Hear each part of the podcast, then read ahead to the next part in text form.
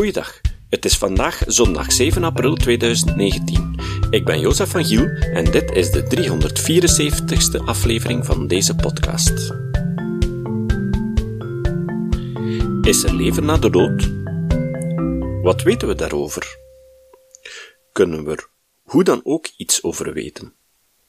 Staat de wetenschap ver genoeg om die vraag te kunnen beantwoorden?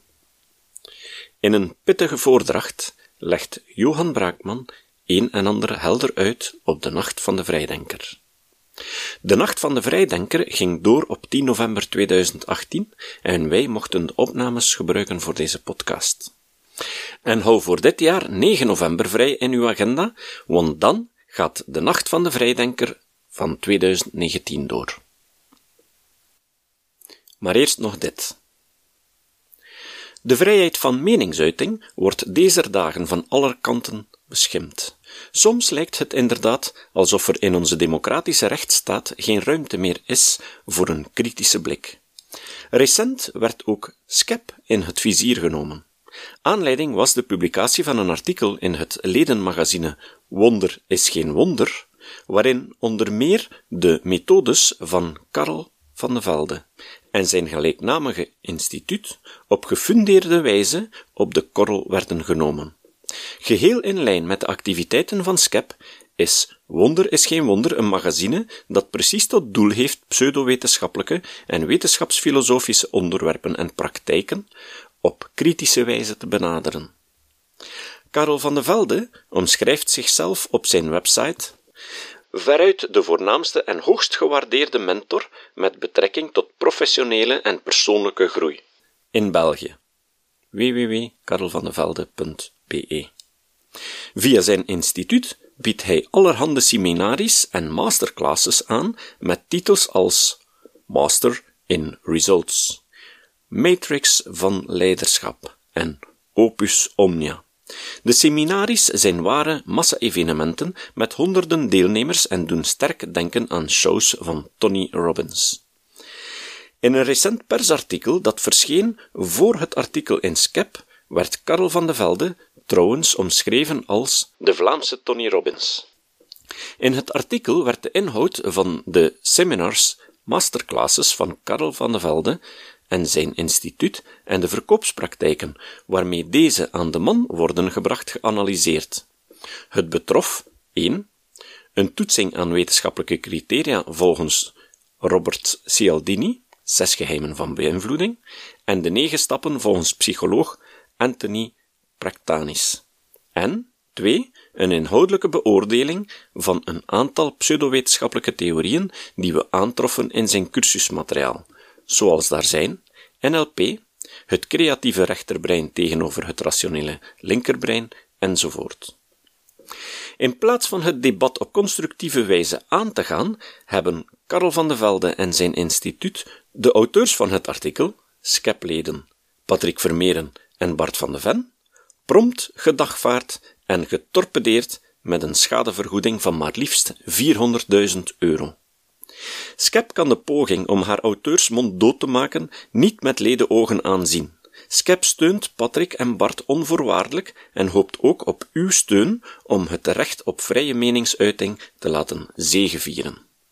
Herinner u de oproep van onze Australische evenknie, Australian Skeptic, die via een fundraising voldoende middelen verwierven voor de betaling van de kosten voor de verdediging van Brit Hermes tegen de naturopaat Colleen Huber. Wij willen hier in België hetzelfde opzetten. Uw milde bijdrage om de kosten voor de verdediging te helpen dragen kan worden geleverd via de door SCEP opgezette crowdfundingcampagne. Met een bedrag van 50 euro komen we al snel heel ver. Eventuele overschotten zullen worden bijgehouden voor de toekomstige acties tegenover leden of auteurs in ons ledenblad. U kan uw bijdrage online storten via de link die je vindt op het einde van de notitiepagina's van deze aflevering. Is er leven na de dood? Ik wil eerst even Spinoza citeren. U kent de 17e-eeuwse filosoof Spinoza. Die zijn geest waart hier toch wat rond zo op de nacht van de vrijdenker. Hij is een van de eerste vroegste echte authentieke vrijdenkers. toch in onze contraien. En Spinoza schrijft in een brief aan iemand: Ik heb onophoudelijk geprobeerd om niet te ridiculiseren, nog te betreuren of te verachten, maar om te begrijpen.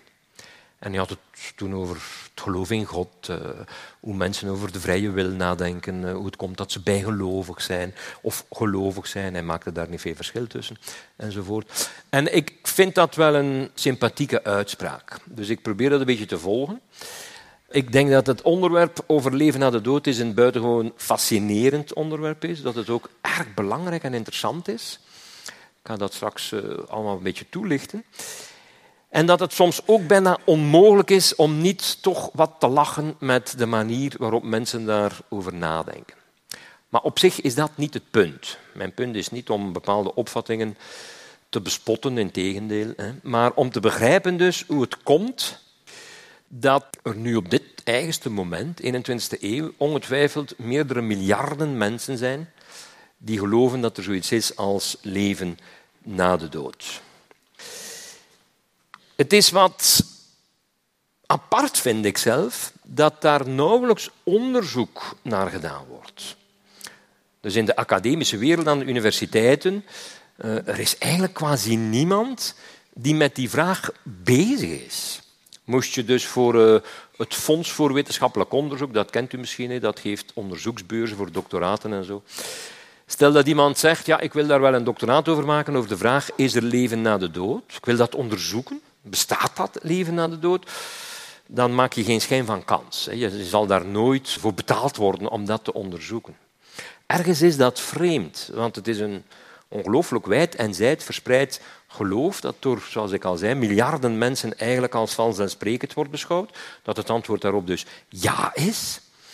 En bovendien natuurlijk heeft het toch ook immense consequenties. Ik heb dat hier geplukt uit de morgen van een tijdje geleden.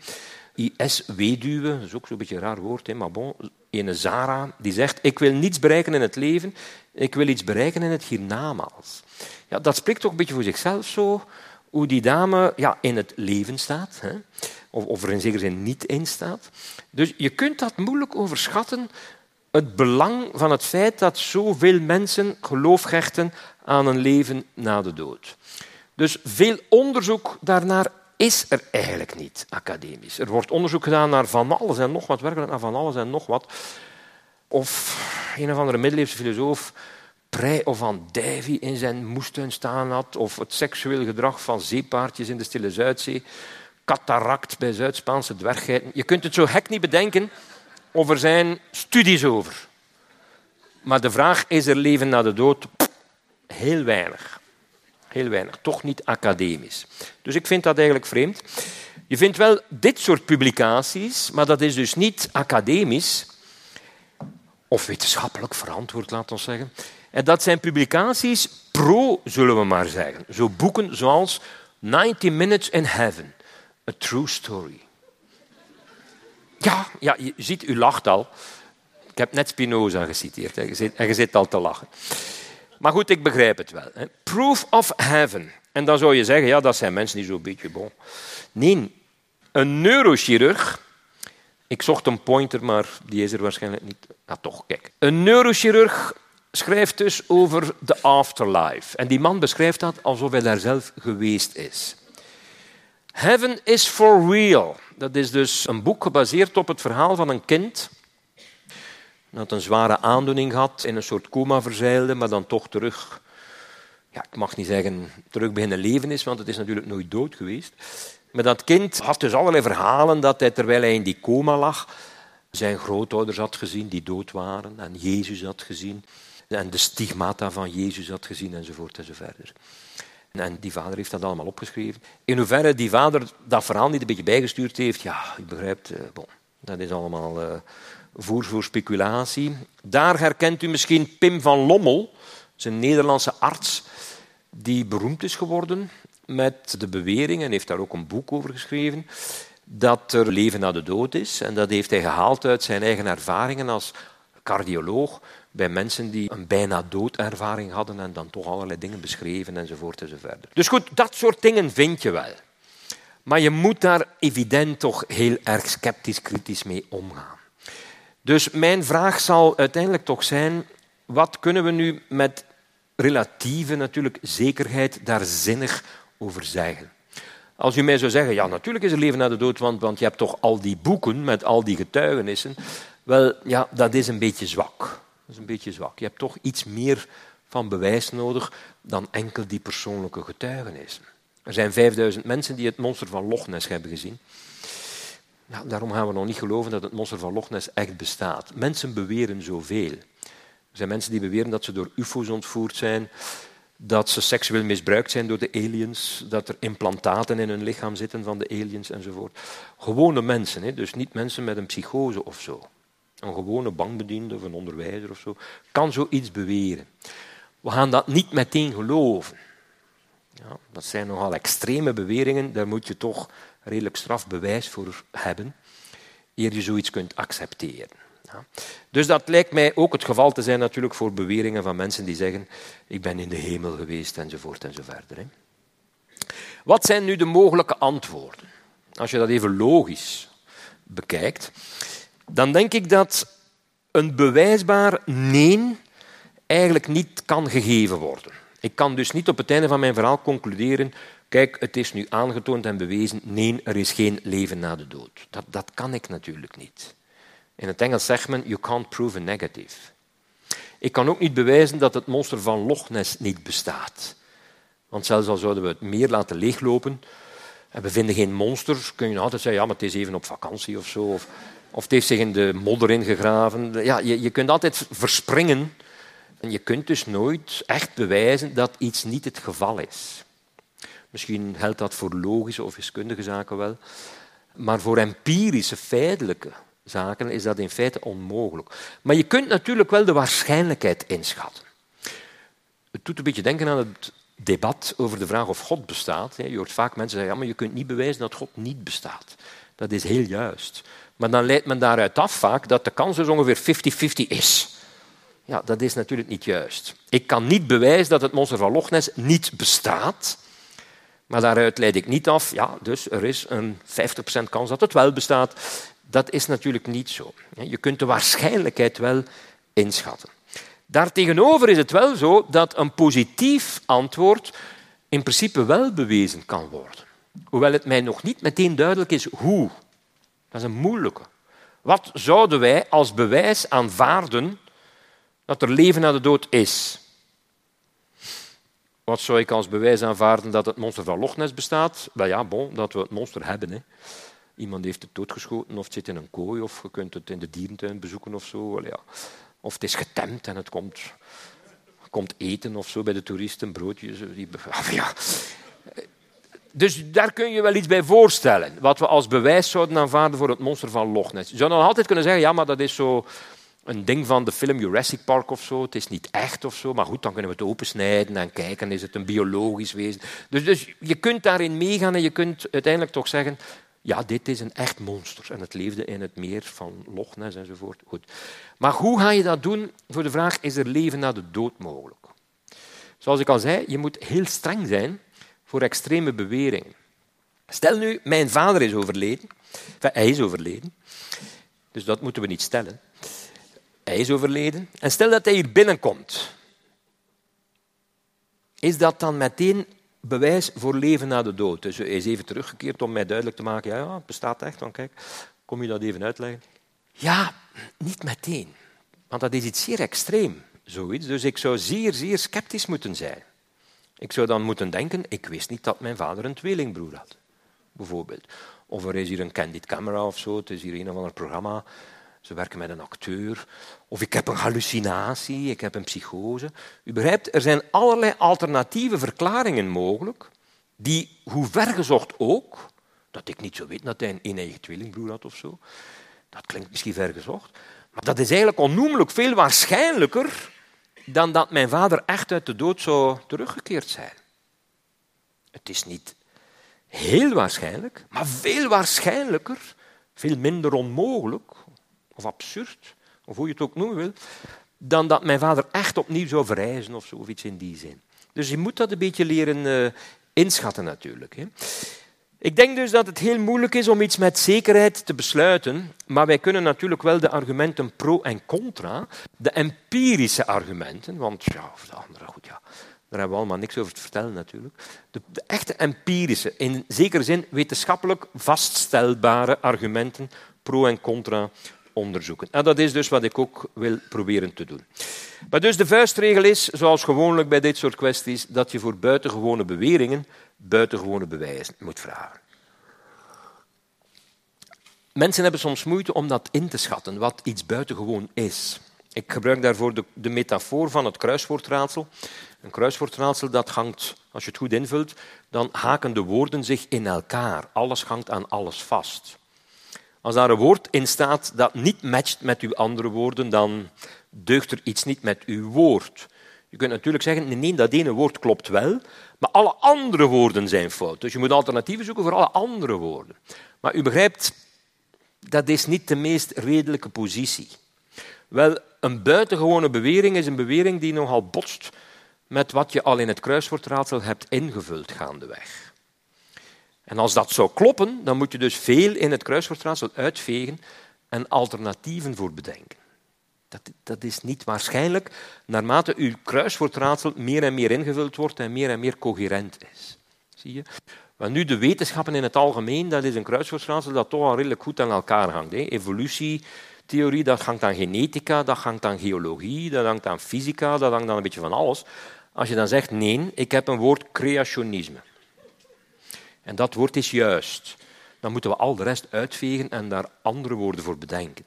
Dat is niet erg logisch. Ja, dus u, u begrijpt wel wat ik bedoel.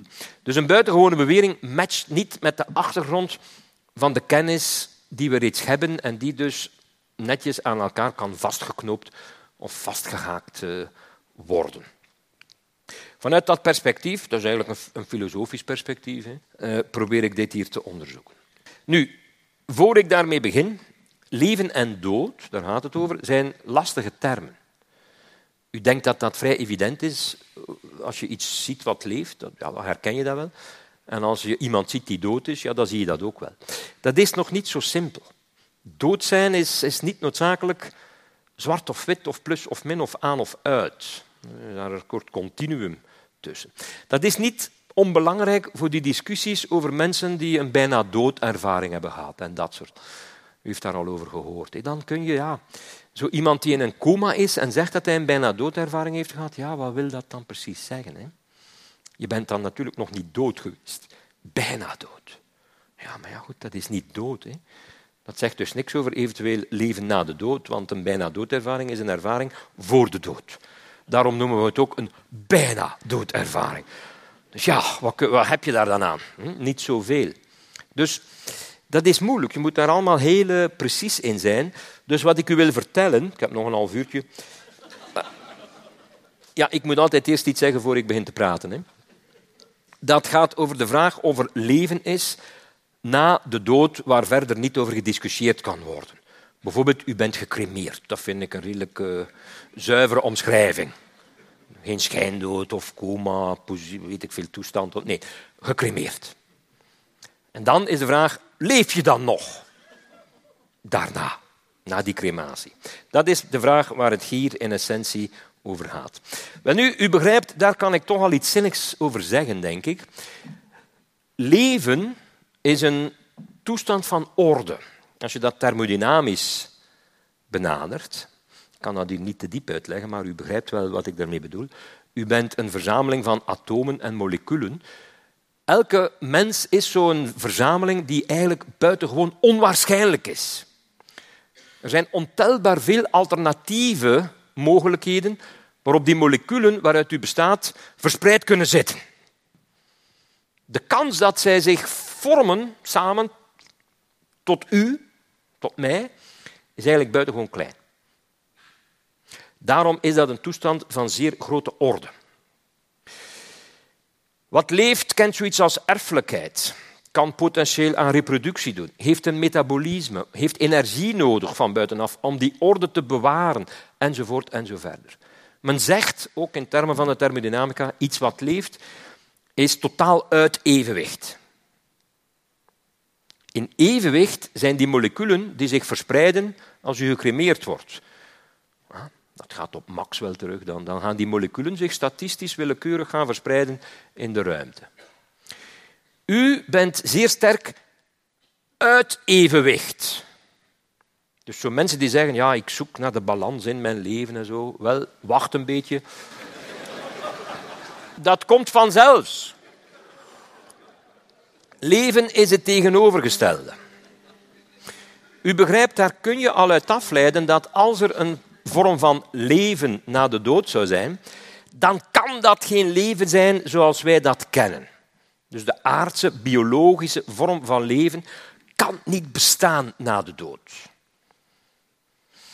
Want je hebt daar een organisme voor nodig, een onwaarschijnlijke samenklontering van moleculen die energie nodig heeft enzovoort. Dus anders beantwoord je niet aan de definitie van wat biologisch leven is.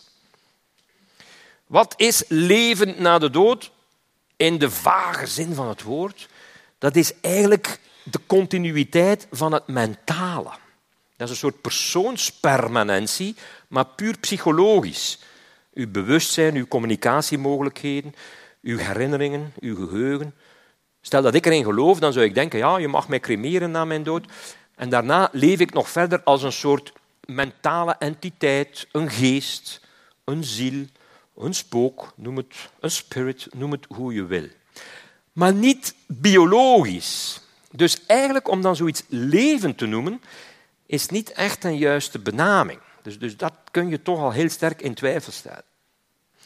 Of je dan nog zinnig over leven na de dood kunt spreken. Kijk, een geest of een ziel doet niet aan reproductie. Hè. Heeft geen honger, heeft geen energie nodig, heeft geen spijsvertering enzovoort. Die mediums die zeggen contact te hebben met de doden, die gaan nooit zoiets zeggen als ja, het contact is even verbroken, want hij is gaan eten of zo. Wel ja, dat is absurd. Maar toch is dat wat wij met leven associëren. Zie je? Zo'n medium zegt aan een rouwende weduwe, ja, ik heb hier contact met de geest van uw overleden man. En hij volgt u van de plaats waar hij is en hij is goed in die plaats, hij stelt het daar wel. En hij houdt u in de gaten en zo, maar op een goede manier, hij waakt over u. En als je een nieuwe partner hebt, dan vindt hij dat prima.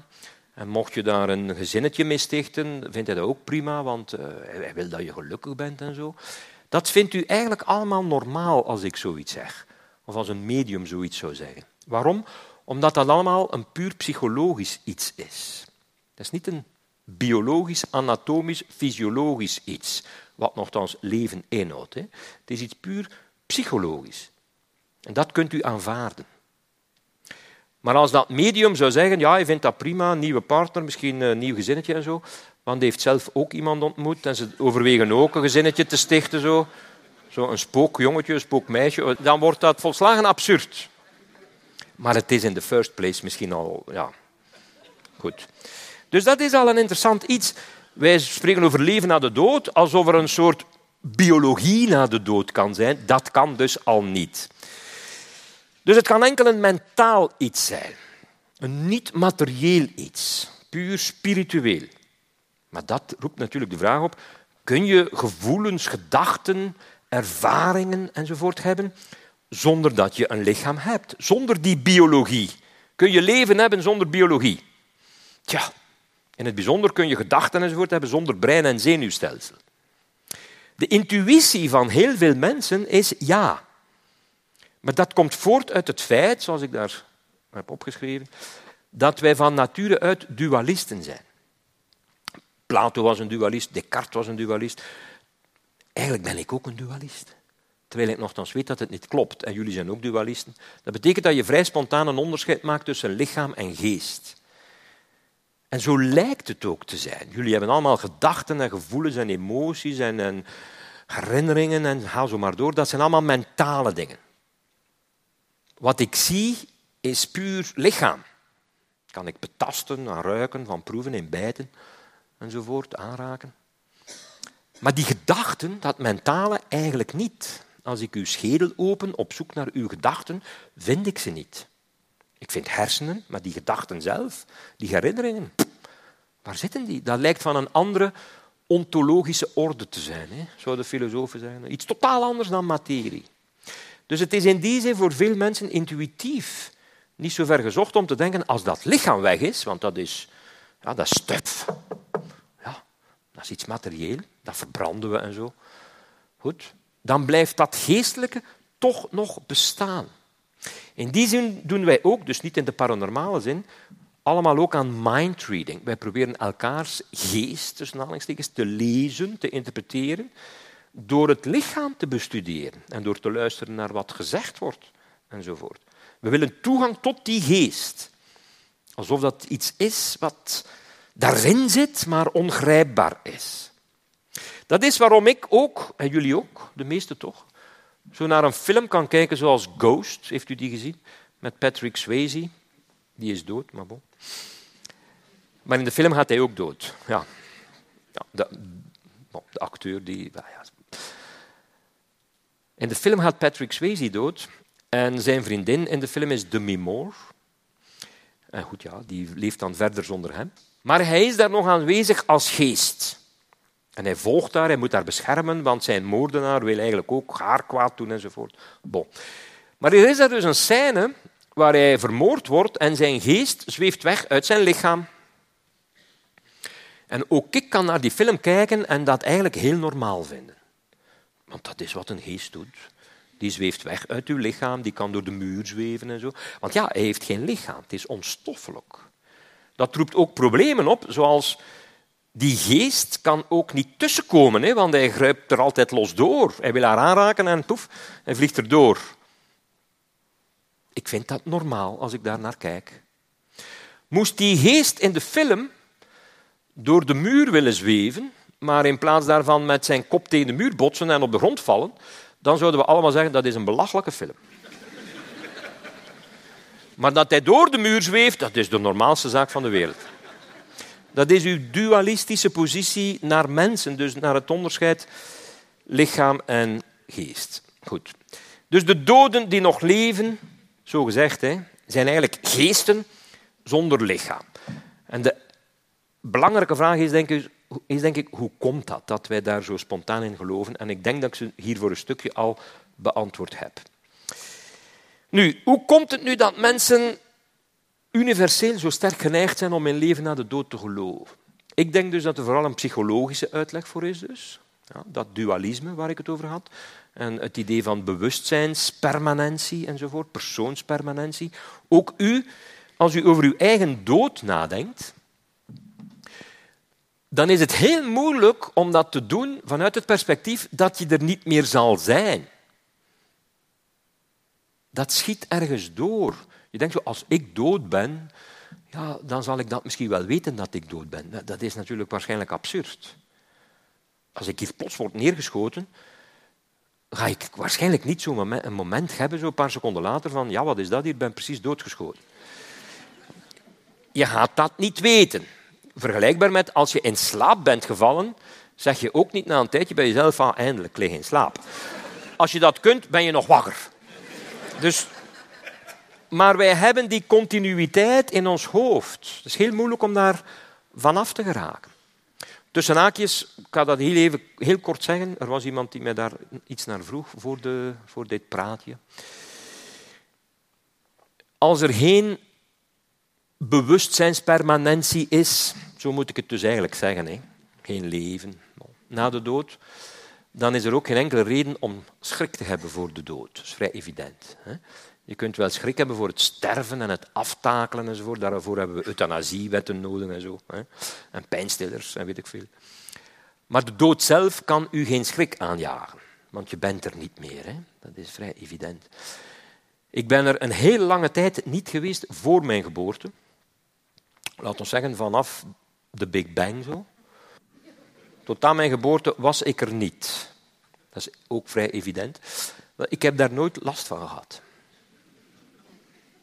Het is niet dat ik ter wereld ben gekomen en heb gedacht van, ja, eindelijk, het gaat hier lang genoeg geduurd of zo. Dat, zo werkt dat niet. Je was er niet, je was volstrekt onbestaande. En na je dood is het ook weer gedaan. Dus daar kun je geen last van. Je kunt geen last van je dood hebben eventueel wel van je sterven en van je leven natuurlijk ook. Ja. Dus, dus zo simpel is dat. Dat wist Lucretius eigenlijk al. Hè. Goed. Ik zeg u dat ook omdat veel mensen denken, vrij spontaan zo, dat veel mensen in een leven na de dood geloven om de angst te reduceren die dat met zich meebrengt. Maar ik denk niet dat dat klopt. Dat heeft zelfs een, een, eh, een term, de Terror Management Theory. De angst voor de dood is een soort psychische terreur en dat moeten we managen. En dan doen we dat well, ja, door fabeltjes te bedenken over het hiernamaals en, en, en weerzien van de geliefden enzovoort. Dat klopt niet. Dat is geen goede theorie. Om te beginnen al omdat uh, voor heel veel mensen, als u hen zegt, moet je moet geen schrik hebben voor de dood, want je gaat uw familieleden weerzien en zo. Ja, er zijn nogal wat mensen die liever hun familieleden niet weerzien. Hè. Uh, laat staan een oneindige periode lang. Ja. Of als u bijvoorbeeld een Calvinist bent en u bent ervan overtuigd dat u naar de hel zal gaan, eeuwig branden in de hel.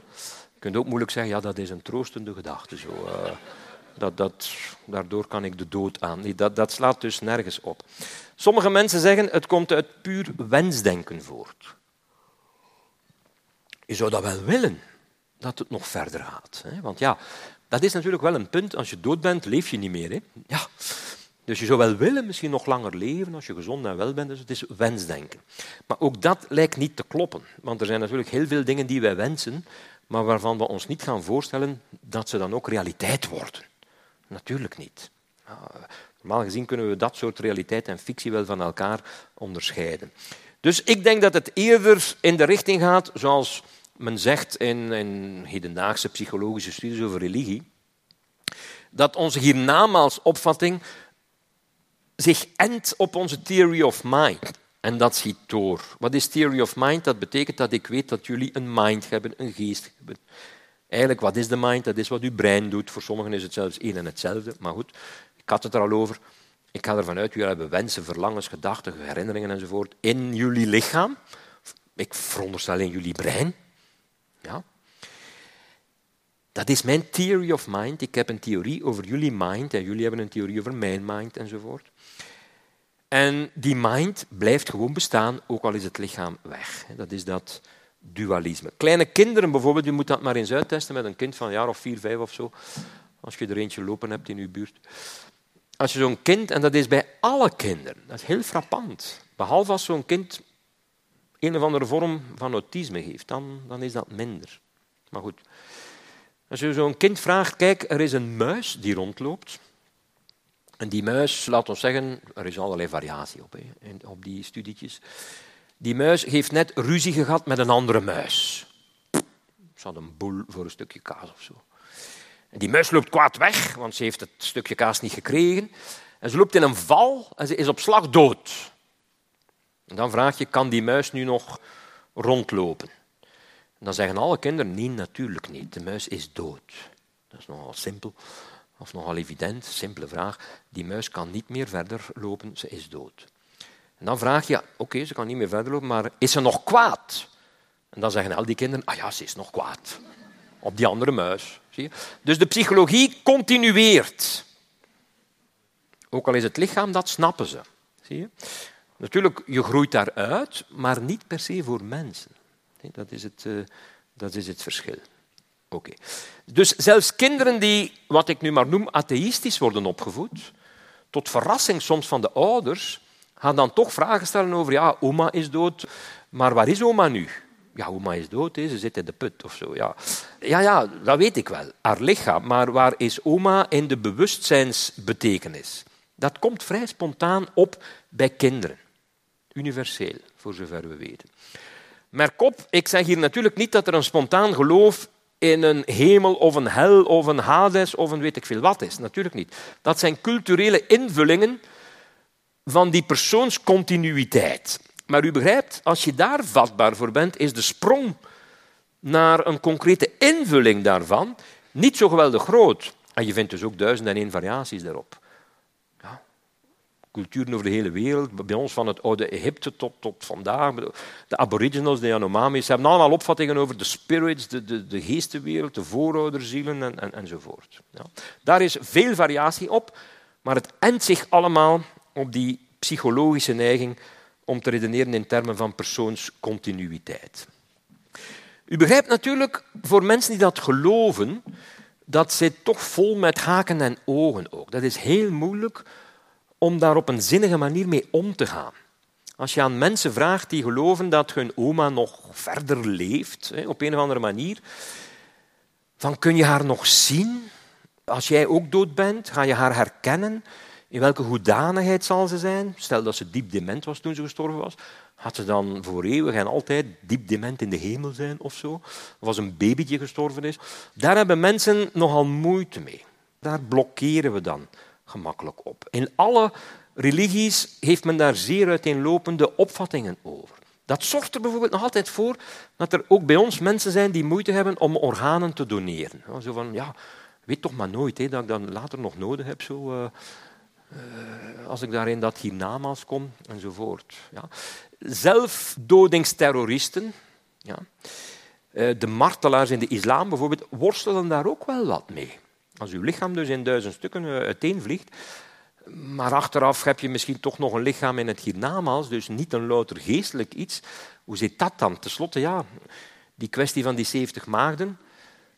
Als je dus geen lichaam meer hebt, ja, uh, wel ja, dan is dat toch een probleem. Dus men worstelt daar in alle ernst mee. Hoewel ik nu wel moet zeggen dat er wat discussie is onder de geleerden, begrijp ik, of het over 70 maagden gaat of over een maagd van 70. Goed, die geest is wat de hersenen doen. Dat is de wetenschappelijke visie. Bij de dood houden de hersenen op, ze krijgen geen zuurstof meer, dus dat, dat is snel afgelopen. Ja. De vraag, kan dan het geestelijke toch nog blijven verder bestaan? Ja, die kans is vrij klein. Hè? Dus dat lijkt eerder een soort psychologische illusie te zijn, die zich dus endt op die persoons continuïteit, een gedachte die ontstaat in gezonde levende hersenen, zoals die van u en mij. Ja. Sterke argumenten voor dat filosofisch dualisme, want daar staat of valt die hele zaak hiermee, zijn er eigenlijk niet. Ik heb niet zoveel tijd meer. Ik ga er een paar zaken nog overlopen. Hè. Dus empirische benaderingen van dit probleem. Eén invulling is ISP en aanverwante zaken. ISP is Extrasensory Perception, zeg maar het paranormale telepathie, telekinese, dat soort dingen. Moest dat bestaan, dan zou dat betekenen dat er informatie kan circuleren, overgezet worden van brein op brein enzovoort, zonder dat er energie of materie voor nodig is. Dat is cruciaal. Als dat zou kunnen, dan zou dat eigenlijk aantonen, ja, er kan dus informatie nog bestaan zonder lichaam. Zonder iets materieels, zonder hersenen, zonder zenuwstelsel, zonder neuronale circuits, zonder synapsen en dendrieten enzovoort. Moesten we dus ontdekken dat telepathie echt bestaat, u weet wat telepathie is, hè? dan zou dat een heel sterk argument zijn pro zoiets als de continuïteit van leven in de psychologische zin op een reële manier. Alleen is het zo, we hebben dat al honderd jaar lang onderzocht en nog nooit een spatje bewijs voor gevonden. Eigenlijk moet ik zeggen, hoe strenger, dus hoe beter je het onderzoek uitvoert, hoe waardelozer de resultaten worden wat betreft een positief antwoord. Zie je? Soms duiken er zo eens verhalen op, maar minder en minder, want men doet het onderzoek steeds beter, dat er toch iemand boven het kansgemiddelde zou gescoord hebben op een test naar telepathie. Maar bij nader onderzoek blijkt dat dan gewoon slecht uitgevoerd te zijn. Nu vraagt u zich misschien af, maar hoe kan het dan dat mensen vaak telepathische ervaringen lijken te hebben? U heeft dat vast al allemaal gehad. Je loopt ergens op straat of je loopt in, de Carrefour of zo. En je denkt aan iemand, je denkt aan Linda, je hebt haar al een tijdje niet gezien. En op dat moment gaat uw telefoon en het is Linda. U zegt niet eens hallo of zo, u zegt onmiddellijk telepathie. Ik was net aan jou aan het denken. Het antwoord daarop is natuurlijk dat dat eigenlijk een vrij normaal fenomeen is. Maar wij onthouden alleen die ene keer dat we aan Linda dachten en dat ze net belde. En dat vinden we merkwaardig. Maar al die andere keren dat je niet aan Linda dacht, dat je ook aan Linda dacht, maar ze belde je niet, ja, dat vergeten we. Niemand denkt ooit, ik denk hier nu al 30 seconden aan Linda en zij belt mij niet. Ja. Het is zeer normaal als u genoeg vrienden en vriendinnen heeft en een telefoon heeft, dat u zo nu en dan eens door iemand gebeld wordt. En het is ook zeer normaal dat u eens aan iemand denkt En het is dus niet meer dan normaal dat die twee elkaar soms eens tegenkomen. Daar hoef je eigenlijk verder niks achter te zoeken. Je kunt dit soort fenomenen, dat is al een te groot woord, dus verklaren op een zeer eenvoudige manier. Je hoeft dus niet onmiddellijk naar iets achter te zoeken, wat totaal botst met dat kruiswoordraadsel, hè, waar ik het al eerder uh, over had. Goed. Reïncarnatie, ook interessant. Ja. Er zijn niet zo geweldig veel studies naar gedaan, wetenschappelijk. Maar er is toch, ik moet daar nu kort over gaan, ja, toch een man, die is nu overleden, een professor uit eh, Amerika, Ian Stevenson. En die heeft het wel onderzocht en heeft daar boeken over geschreven zoals Children Who Remember Previous Lives, zo dat soort dingen. Om een lang verhaal kort te maken, heeft zo duizenden gevallen onderzocht. Hij zelf is niet zo kritisch, niet zo sceptisch aangelegd. Maar hij moet toch ook tot de conclusie komen van ja, echte bewijzen voor reïncarnatie. Dat zou dus ook aantonen dat er een soort psychologisch leven na de dood zou kunnen zijn, dat dan weer terechtkomt in iets organisch. Zijn er eigenlijk niet. Ja. De filosoof Paul Edwards heeft er een kritisch onderzoek naar gevoerd, naar die studie, onder meer die studie van die Stevenson. En hij komt eigenlijk tot de conclusie, ja, er, is, er zit daar eigenlijk niks in dat zou aanleiding geven tot het idee, ja, reïncarnatie is misschien wel mogelijk. Het komt er uiteindelijk op neer dat er niets is in al die verhalen dat de anekdotiek overstijgt. Maar met anekdotes kun je dus niet veel aanvangen. Hè? Goed. Nog een invalshoek. Ik heb nu echt niet veel tijd meer, denk ik. Dit is een beetje frivoler, maar goed, voor de volledigheid. Er is een arts geweest, een zekere Duncan McDougall, en die heeft pakweg 100 jaar geleden geprobeerd om de ziel te wegen. Dat klinkt misschien een beetje absurd in onze oren, maar goed, ja, wetenschappelijk empirisch gesproken is dat misschien nog niet zo dwaas. Hij heeft dus iemand die aan het doodgaan was aan tuberculose op een weegschaal gelegd en gewacht tot hij doodging. En op het moment dat hij doodging, ja, bleek hij plots een beetje minder te wegen. 21 gram. Misschien heeft u dat al gehoord, dat de ziel 21 gram zou wegen. Dus hij trok daaruit de conclusie, ah de ziel bestaat. En op het moment van de dood verlaat zich het lichaam. En mijn weegschaal toont aan, plots is er een gewichtsverlies van 21 gram. Dus de ziel weegt 21 gram. U begrijpt, je kunt daar wel wat op afdingen. Men heeft dat ook gedaan, er is daar ernstig over gediscussieerd heeft daarover gepubliceerd enzovoort. Maar men zei, ja, er is vochtverlies, ademverlies, weet ik veel allemaal.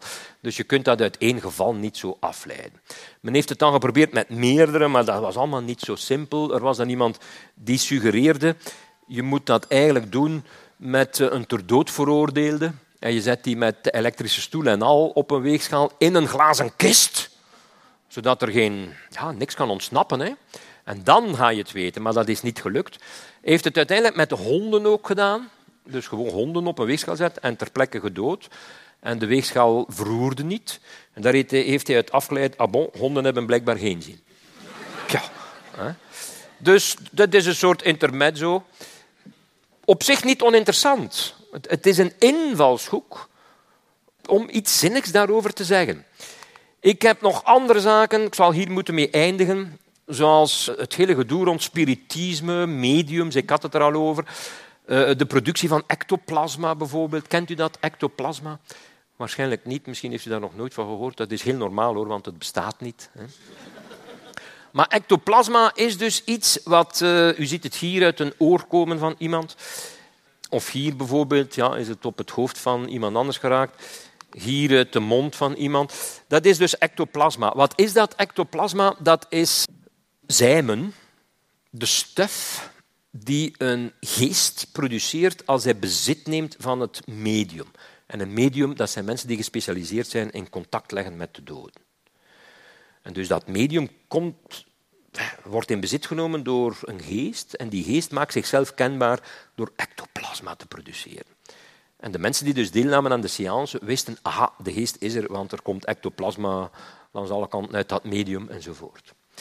Ja, je begrijpt dat je daar toch een beetje kritisch moet tegenover staan. En mensen zoals uh, Harry Houdini, kent u misschien, heeft daar uh, wat onderzoek naar gedaan en heeft natuurlijk vastgesteld, u kon het zelf toch al raden, denk ik, dat dat zogenaamde ectoplasma, dat, was eigenlijk, dat waren repen stof van lakens, die die mediums vooraf in allerlei lichaamsholtes hadden verstopt. En die mensen waren goed in goocheltrucs. En dus tijdens de seance haalden ze dat daaruit. Ook met goocheltrucs produceerden ze klopgeluiden.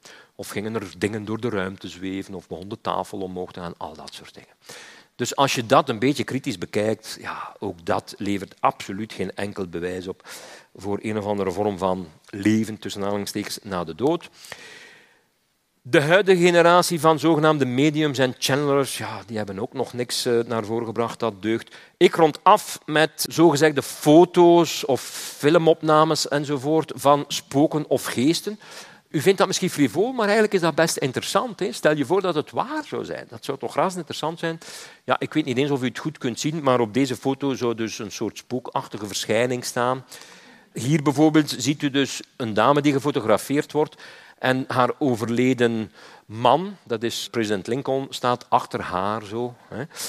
Hier ziet u nog zo foto's, dus met geestachtige verschijningen op. Uh, dit is Arthur Conan Doyle, die als geest verschijnt op zo'n foto. Hij heeft er zelf een boek over geschreven, dus de schepper van de Sherlock Holmes-verhalen. Nu, het is niet zo moeilijk om dit te snappen, maar miljoenen mensen geloven daarin. Dit is een soort Photoshop ja, voor dat bestond. Hè. Dat zijn vervalste, vervalste foto's. Er duiken er in onze tijd natuurlijk ook op. Ik zal daarmee afsluiten. Hier bijvoorbeeld, ik heb dat al een paar keer gezegd zeker. Ja. Hier bijvoorbeeld, uh, ja, u, ziet, u ziet maar mensen die, die gefotografeerd worden. En daar onderaan, de mensen die vooraan zitten, zien het misschien, is er toch iets heel merkwaardig te zien. En als je dat uitvergroot, dan krijg je dit. Zie je, zo'n spookachtig uh, hoofd dat daar zich tussen die mensen bevindt. Of hier bijvoorbeeld, ja, die, die kinderen zijn hier gewoon geanonimiseerd, maar hier in het water ziet u zo'n een geestachtige, spookachtige verschijning. U moet verstaan als er dan zoiets verteld wordt als, ja, vorige week is daar een man verdronken en nu nemen we zo'n foto en, en er duikt daar zo'n gezicht op, dan is het niet zo moeilijk om, om daar snel iets meer achter te zoeken. Wat er eigenlijk echt aan de hand is, dit is gewoon pareidolie. Pareidolie is het zien van betekenis daar waar geen betekenis bestaat. In het bijzonder gezichten. Als u een gezicht in de wolken ziet, dan denkt u niet onmiddellijk oeh, een spook of zo. Uh, u begrijpt dat uw brein een trucje met u uithaalt en denkt een gezicht in de wolken te zien. Dus je kunt die zaken allemaal op die manier verklaren. Hier bijvoorbeeld iemand neemt een foto van een huis, ziet daar iets merkwaardig achter de venster. Ik vergroot het even uit en dan ziet hij daar weer zo een, een, een gezicht verschijnen. Ja. Hier bijvoorbeeld duikt ook zo'n kopje op, uitvergroot, ziet u. Ja, dat, is, dat kan een beetje griezelig zijn natuurlijk. Hè. Zeker als die dan nog op uw overleden nonkel Jérôme lijkt of zo. Ja, dan vind je dat maar bizar.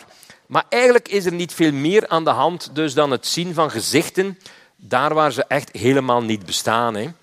Dus dat heet uh, pareidolie. En je kunt daar zeer makkelijk kwetsbaar voor zijn. Dit bijvoorbeeld, dat is de nunbun, de, het nonnenbroodje, zo'n nonnencroissant. Beroemd voorbeeld.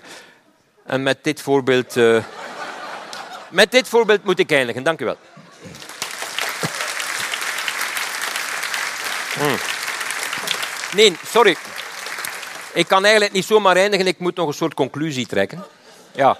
De conclusie is, uh, is er leven na de dood in, de, in die betekenis van persoonspermanentie? Wel, je kunt dat nooit zeker weten natuurlijk. Hè. Zoals je niet zeker kunt weten of het monster van Loch Ness reëel is of niet. Ik heb je dat even toegelicht. Maar de kans lijkt mij toch bijzonder klein. In acht genomen dat alle mogelijke verklaringen ervoor of beweringen dat er toch zoiets zou zijn als leven na de dood, eigenlijk ja, niet veel gewicht in de schaal leggen. Dat, dat is mijn voorlopige conclusie. Voilà, dank u wel.